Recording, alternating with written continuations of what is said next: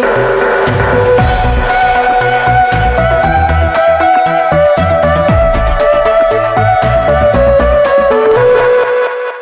And welcome back to another episode of uh, Quick Thoughts with uh, Status Al Wada. Again, we're here today to talk to Laila Shereen Sakr, also known as VJ Om Amal. We've spoken to her before about so many different developments, uh, but uh, we're lucky to have her once more to help us contemplate and think about and theorize and re theorize the state of social media in and on the Middle East. Welcome back, Laila. Thank you, Adel. Um, I'm not going to give you a proper introduction because you are basically a staple with status, uh, and there's a really nice and amazing and comprehensive bio that's right next to this interview that people can look up. But uh, you are uh, a professor at the University of California, Santa Barbara, and also the founder of R-Shief. So we'll be talking about a whole lot of things. Uh, but this is again a quick thoughts. We have another very extensive interview with uh, with Laila that will come up in the fall of 2017. But for the time being, we want to rehash where we've come from as far as discussing social media in the Middle East and where we might be heading. So thank you again for agreeing to talk to us, Laila. Thank you, Ada. Thank you. And, and uh, status is a staple for me too. Staple and bread and peanut butter and all of that. Great, yeah, it's bread and butter. So I wanted to give people a little bit of a flashback of what some of the conversations that we've had before. Uh, we've spoken to you with every issue of of status uh, to discuss what's trending in the region, and you've given us a very very sound and nuanced reading of how uh, online communities in and around and about the Middle East converse about their political circumstances, their social uh, situations, and things of that sort. But uh, we've also been really quite mindful of how some of the changes that are happening to these online spaces are forcing us to rethink how we theorize them. And it seems to me that this is the direction that you're taking your work. The, there's a strong necessity for that. Uh, do you mind filling us in on how you're beginning to think about these online spaces and, and social media and how we can challenge our preconceived notions and understandings of them? Yeah, thanks for that. That's a very, very interesting um, introduction. I just would say that it's not just changes. It's not really changes in the virtual world it's practices in the in in our real world that are changing. And so it's not just it's our practices and then of course our formations our identity formations social political um, and our data formations. And maybe that's something to think about. So i i guess you know it's tough because we're i'm in a moment of a real pivotal moment in um, my research theoretically and practically um, I, I, would just just to go back a little bit when Twitter and, and Facebook first emerged. People, social media users in the Middle East adopted the medium to push for political change. And this, you know, captured the imagination of a wide audience. Um, they also captured the imagination of the public. And the Arab uprisings of 2011 were coined Twitter revolutions. Uh, Arab activists uh, became a model for like what came next Occupy Wall Street, from Ferguson to Palestine, Umbrella Revolution. Actually, maybe not in that order. I would say, you know, Occupy Wall Street, Umbrella Revolution in Hong Kong, 12M and 15M in Spain, and more recently from Ferguson to Palestine. In fact, I think that the Black Lives Matter um, movement as an online digital um, campaign has made a huge impact on this entire sphere. So, anyhow, the dramatic uptick of virtual and on the ground revolutionary activism has also inspired corporate interests. So, you hear all this conversation about big data capitalism, right? And government entities like the NSA to hijack or monitor social media for a variety of purposes, including surveillance, as well as monitoring um, consumer behavior basically social media platforms in recent years have been radically transformed by underserved publics and governments alike. And the arab world has been like a ground zero for some of the most dramatic and influential changes.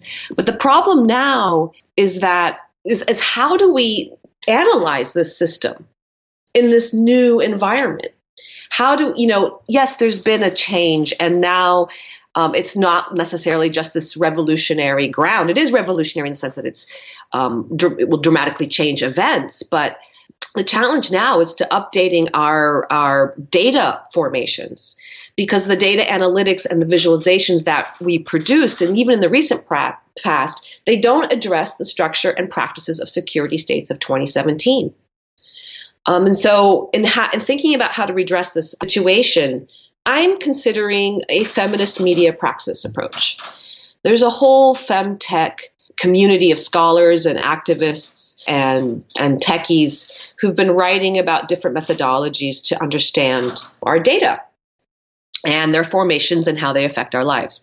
And so, anyhow, the Anne Balsamo, who is my um, PhD, was my PhD um, advisor. So she explains. This is where who I learned it from. She explains that di- digital technology and the industry itself often presumes and thus renders invisible the presence of the white male programmer. And so to render the invisible visible, both in relation to underrepresented voices and views from below as well as above, I, I want to bring together um, these femtech activists in the Middle East and in, around the world. And I want to think about new ways of seeing so as to produce a sort of feminist media practice approach to our understanding of human rights.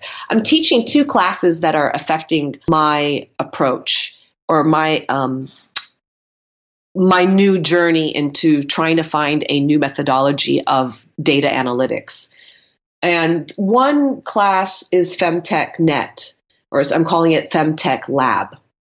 And the students are, um, we are studying certain method, we're studying certain technologies um, as such. And the technologies that we study are collectivity as a technology. We study distributed networks as a technology. We study practice as methodology as a technology. We study solidarity as a technology. We study public pedagogy as a technology.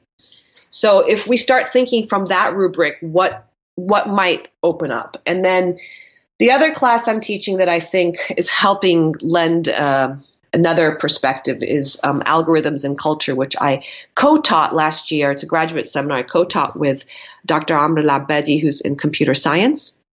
He's a he's a professor who studies databases, pretty much.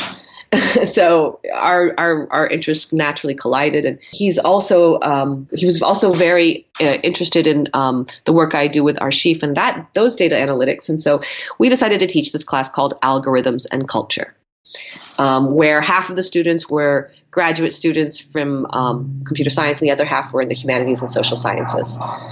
And some of the premises that we are our goals for the seminar were to demystify the algorithm and to offer in place a theory of understanding through like a humanistic inquiry of the logic of cultural objects and to think about the the algorithm as a cultural object. And so some of our questions that we that guided our inquiry in the seminar were um, that the, you know the term algorithm predates the digital computer by thousands of years, right? So its etymology is traceable to al-Khwarizmi from I think the ninth century, um, and we can even go back to the ancient Greeks. So why, how can we understand this explosion of discourse around algorithms in popular culture in the last decade? I mean, if you look up, if you look them uh, up articles on algorithm or algorithmic culture, they're all going to be in the last actually three, four years. In fact, not just decade. So what does it, what does it mean to study algorithms as a myth or a narrative, ideology or a power? And how can these approaches um, contribute back to co- concepts with uh, questions with computer scientists and data science and big data initiatives. So, you know, and then, you know, the other questions is about algorithmic bias. Training data encodes biases, data collection, feedback loops, subpopulation, uh, find an area with a, with crime, send police there, arrest more people, more crime stats. you know, subpopulations have ver- have observed very different trends. Minority populations necessarily represent smaller portions of data. So how can we measure algorithmic bias if people are are biased at any rate, right? So where's the bias coming from? And then algorithms are pervading our daily life. We it, we experience their reach and impact almost anywhere, not just while working at, at a computer. How can we better understand the the far flung domains are being reshaped by, by algorithms. And what are the consequences of the big data and the quantified self? You know, how many Fitbits are you wearing or do, do you guys wear? You know? So, I mean, I think so. These are some of the questions because research in all fields um, in, is increasingly concerned with and inseparable from the technologies and cultures producing information, algorithms, and large scale data sets. So, whether studying, designing, or using algorithms, researchers need to understand how their questions intersect with the logics of automation and scale underpinning networked com- computational platforms. And I think that that's just um, I'm calling for some sort of critical software studies, you know, that could then also um, help us in all kinds of fields, not just in computer science or media studies. It sounds to me like this project is uh, is one that is very much grounded in um, sort of a disruptive politics, uh, one that you know driven by um, sort of a, an active effort to decolonize the the canon and the methodology, uh, and also kind of a recognition of of the embedded and invisible patriarchy uh, that is part and parcel of the practice thus far, but also um, sort of a recognition of the sort of the humanistic potentialities. Yeah. Um, so it's it's extremely interesting, but it also it sounds to me like it's uh, disruptive in a very structural way of even the, the the tools and instruments that we've had right. at our disposal thus far. Can you talk to us a little bit about how this kind of disruption mean might mean kind of a either a reset or a reboot or kind of a, a change in the way things work? If you go to r-shief.org right now, you'll see a plant um, and and uh, we have taken, we have officially removed our old um, ways of analyzing the data from the public. We are in the process, actually, right right now. It's funny you say this. We're in the process right now of of releasing another, a new uh, R-Shief 5.0, actually. Um, and that is so part of these questions came up um, and we just couldn't bring ourselves to it's a lot of work to build these tools. And if you're building you're putting in all your effort to build tools that are not producing any analysis that's worth anything for you know it's not worth your um, and uh, your interests you're i'm not interested in consumer behavior right? So um, so we had to take down the the old system and a new one will resurrect um, it's going to be bigger and better. No, I don't know about bigger and better. It's definitely going to be better. I am very excited about the next version, actually. Um, it's going to be able to, it's open now to several, um, to have several different collections. So it's not going to be one archive, there's going to be many. So it's proliferating, and it's, as has been the case historically, it, it would. Um, avoid uh, the proprietary impulses of, of kind of neoliberal corporatism uh, which right. is so embedded in in this uh, in this industry, uh, and will kind of rethink beyond think or think beyond kind of big data analytics uh, in in the way that they've been conceived nowadays, which is yeah. very refreshing. I hope so. Well, the, so the step one will be soon. We will see the new archive, and then I'm also working on a, a VR um, piece, which I'll tell you more about in the fall. So does that mean that we have to? Would you advise for those of us who are not necessarily either in the digital humanities or are working on algorithmic cultures or computation or any of those uh, areas that help us kind of uh, decipher or even kind of interject and challenge? Um, would you would you advise us to be more cautious and uh, and and also vigilant when it comes to um, you know the kinds of big data analytics that are being sort of cascaded on us on a fairly oh, regular yeah. basis. Like what's what's a good kind of practice for for us as as sort of humanist um, citizens? That's a really good question. That's a really good question.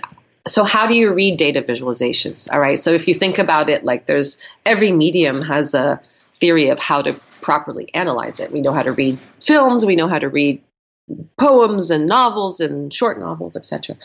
So, I mean, how to read data visualizations um, are very important to think about the data source, the quantity of data that's being looked at, the choices that they made, like what was the original data set. Um, eh, from so, in other words, any big data analysis is going to have several scopes and definitions. So, what were those choices did they make? So, this was a talk I was giving on the myth of the Muslim nation and a response to Islamophobia and Donald Trump here, here at UCSB. And I was talking about, you know, I wanted to to interrupt the way we look at maps and how people read these visualizations. So, for example, the Independent made this, uh, published this. It's a support for ISIS in Muslim countries. First of all, why are we looking for the support instead of perhaps the opposite? That's one question I'll just ask. The first thing to do is look at the very bottom. And you see, one thing's nice, it's, it's, it's Creative Commons, which means it's just great, but they, that, they want this thing to travel and they want a lot of people to see it. It's from Pew Research. So if you want to consider who is Pew Research, what are their, what, you know, different think tanks have different um, political um, agendas and whatnot um, also the Washington Institute and the and Zogby, so done by the Independent. But then what I find really interesting is you start looking at it and really think critically. Why did they make these choices? So it's Syria to so what are these twenty? Are these the twenty two? They're Muslim countries. So how many are they? One, two, three, four. I don't know. I can count them. Is are they leaving anything out? And there's zero percent of of support for ISIS in Iran or Lebanon, which I would really doubt that there's zero anywhere. And then it's interesting that the highest number is 21%. It makes it look like Syria is like, oh my God, look, if you just glance at this, right? If you're not someone who's reading this carefully, and you just your eyes are looking over 10 million things on a on a web page, and what, what what's going to stick out? Support for ISIS and Syria's big phallic plunging bar graph is going the furthest. Okay? It's got a very big bar graph. But if you read it, it's 21% in a country that's in the middle of a very serious war. How on earth can you compare that to another country like Lebanon? I mean, how can you make these comparisons? Like Burkina Faso, how can you put Syria and Burkina, Burkina Faso on the same map like this? What are you doing? So you really need to take take that apart. Read, all, uh, you know, and then they just the thing is it gets reduced and visual as a visual someone who makes uh, visual media. It's really powerful. And artists take a lot of time to think about how, what they're creating visually, and it only takes a second to consume it. It's dangerous. It's kind of like the tweet. So I don't know. My, I'm glad you asked that question. I think that we, um, I don't think it takes science. You don't need to be good at math to read a chart. I think that we need to challenge, even if you are are not a techie, you don't know anything about that stuff. You still need to challenge the information that comes to you and how it comes to you, and think about the medium, and be able to analyze the text in its own meat in its in its form in its medium. Extremely sound advice, and and we'll show our listeners uh, a copy of that bar graph so that it's fairly yeah. obvious what you're describing. But this is you're you're, you're right on the mark, and it's. Uh, it's about really it's about digital literacy and but but also the the simple things like being able yeah. to kind of unpack the the uh, perhaps the uh, the ideological embedded ideological messaging that's that's right. part of these visualizations and what they're trying to communicate um, right. and and also figuring out the political economic justifications who's behind it what they're doing with it where do they expect it to go and what policy implications uh, this might have. Right right. All of that all of that needs to be that's that's the work of that's the work of academics. That's what we do. Uh, Laila, once again, a really spectacular uh, series of interventions that are both uh, incredibly timely and transformative. So we thank you for that. We're very much looking forward to our next conversation where we really talk to you about your methodology and your epistemological approach to uh, to digital humanities moving forward. So until then, uh, this was uh, a quick thoughts.